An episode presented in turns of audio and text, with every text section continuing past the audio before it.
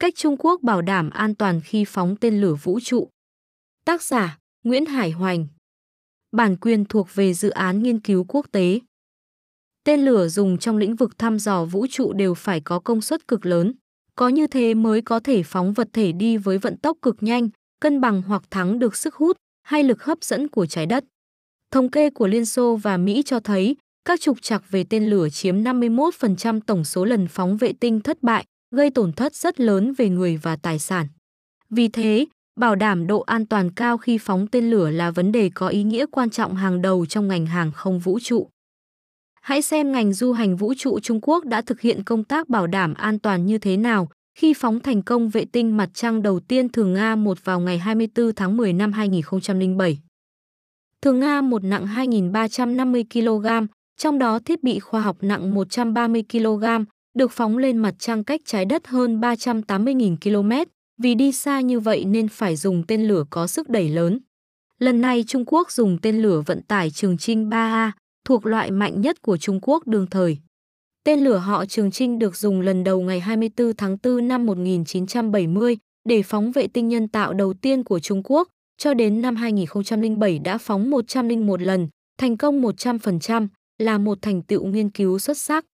Trung Quốc đã chế tạo được 12 kiểu tên lửa họ Trường Trinh, như Trường Trinh 3A đã phóng 14 lần, thành công 100%. Trường Trinh 3A chưa phải là loại tên lửa mạnh nhất. Nó còn yếu hơn tên lửa Saturn 5 mà Mỹ dùng phóng phi thuyền Apollo 11 vào ngày 16 tháng 7 năm 1969, chở ba nhà du hành vũ trụ lên mặt trăng. Saturn 5 mạnh nhất thế giới hồi đó, chứa 1 triệu gallon nhiên liệu, tương đương 200 tấn TNT, bằng một quả bom nguyên tử nhỏ, tạo ra lực đẩy 220 triệu mã lực, tiếng ồn của động cơ khi nổ máy to hơn tiếng 500 máy bay phản lực cùng nổ máy. Trường Trinh 3A cao 52 m, đường kính 3,35 m, tổng trọng lượng 250 tấn, trong đó có 40 tấn nhiên liệu. Do lượng nhiên liệu lớn, nếu không may để dò dỉ nhiên liệu gây cháy nổ thì toàn bộ bãi phóng sẽ thành tro. Nhiên liệu chính dùng chất nitơ tetroxit lỏng, ngoài ra còn dùng một ít oxy nước, nhiệt độ âm 197 độ C và hydro nước, âm 253 độ C, đều cực kỳ dễ cháy và độc.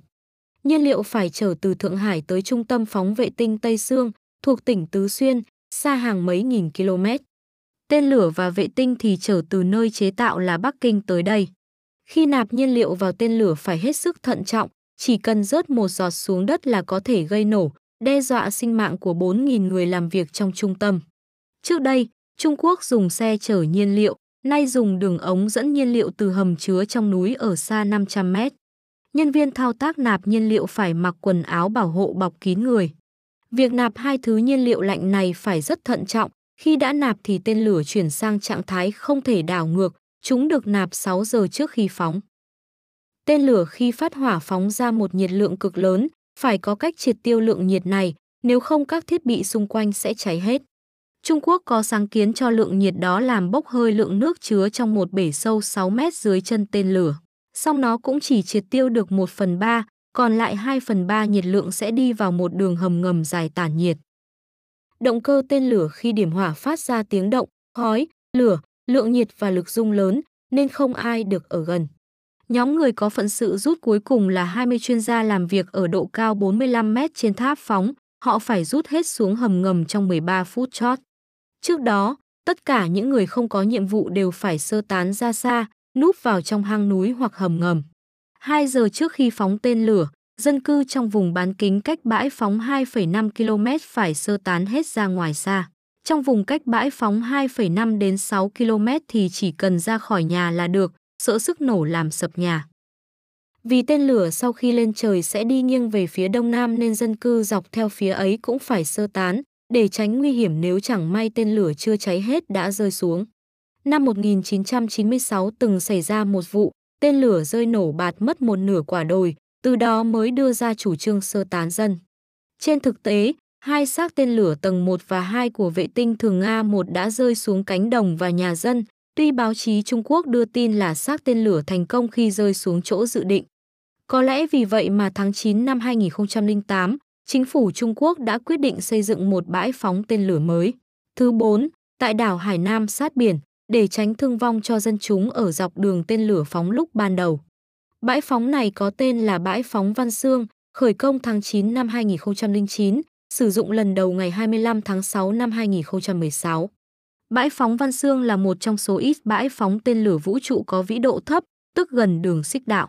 Nhờ thế tận dụng được lực tự quay của trái đất để tăng tốc tên lửa vũ trụ, tiết kiệm được nhiên liệu.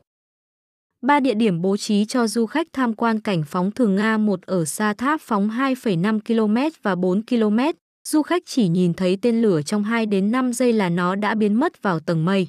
Thế nhưng để được vào đây, họ phải mua vé rẻ nhất là 800 nhân dân tệ, một nhân dân tệ bằng 0,15 đô la Mỹ, nếu xem tại phòng VIP, giá vé 5.000 nhân dân tệ. Khách được phát khăn mặt và chai nước khoáng để phòng bất chắc khi phải sơ tán vào hầm ngay cạnh. Ngoài ra họ phải mua bảo hiểm 180 nhân dân tệ. 14 giờ trước khi phóng vệ tinh mặt trăng, đoạn đường cao tốc dẫn vào bãi bị cấm tuyệt đối. Công an, bộ đội và chó nghiệp vụ lùng sục khắp mọi chỗ để bảo đảm không có ai ở gần. Phóng vệ tinh mặt trăng còn đòi hỏi nhiều điều kiện cực kỳ khắt khe, việc chuẩn bị phóng chẳng khác trước giờ một trận đánh ác liệt. Với bãi phóng Tây Sương, trong một năm chỉ có hai dịp phóng tốt nhất là tháng 4 và 10. Mỗi tháng lại chỉ có 3 ngày, mỗi ngày chỉ có một cửa sổ phóng, với thời gian 35 phút, nếu vì trục trặc hoặc vì thời tiết xấu mà lỡ dịp thì phải chờ dịp sau. Điều kiện khí tượng để phóng vệ tinh cũng rất khắt khe, trong vòng 30 đến 40 km xung quanh không được có mây chứa điện, không có mưa to cỡ hạt trên 1 mm, gió không được quá 14 m trên giây. Sợ nhất là sấm chớp, tia lửa điện có thể gây cháy nhiên liệu trong tên lửa. Theo tính toán chính xác từ trước, thời điểm phóng tốt nhất, gọi là cửa sổ zero, là 18 giờ 5 phút ngày 24 tháng 10. Nếu lỡ dịp thì có thể phóng vào 18 giờ hôm sau, nếu lại lỡ thì chỉ còn dịp 17 giờ 55 phút ngày 26 tháng 10 năm 2007. Nếu lại lỡ nữa thì phải chờ đến tháng 4 năm 2008.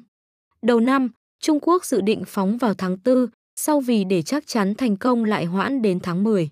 Lần này vệ tinh mặt trăng thường Nga một được phóng đúng vào cửa sổ Zero lúc 18 giờ 5 phút ngày 24 tháng 10 năm 2007, cho nên thành công mỹ mãn, hoàn toàn như dự kiến. Khi tính cửa sổ phóng phải dựa trên mối quan hệ tương hỗ giữa trái đất với mặt trăng và bãi phóng, sao cho vệ tinh được phóng lên với tiêu hao nhiên liệu nhỏ nhất và sẽ bắt kịp chuyển động của mặt trăng.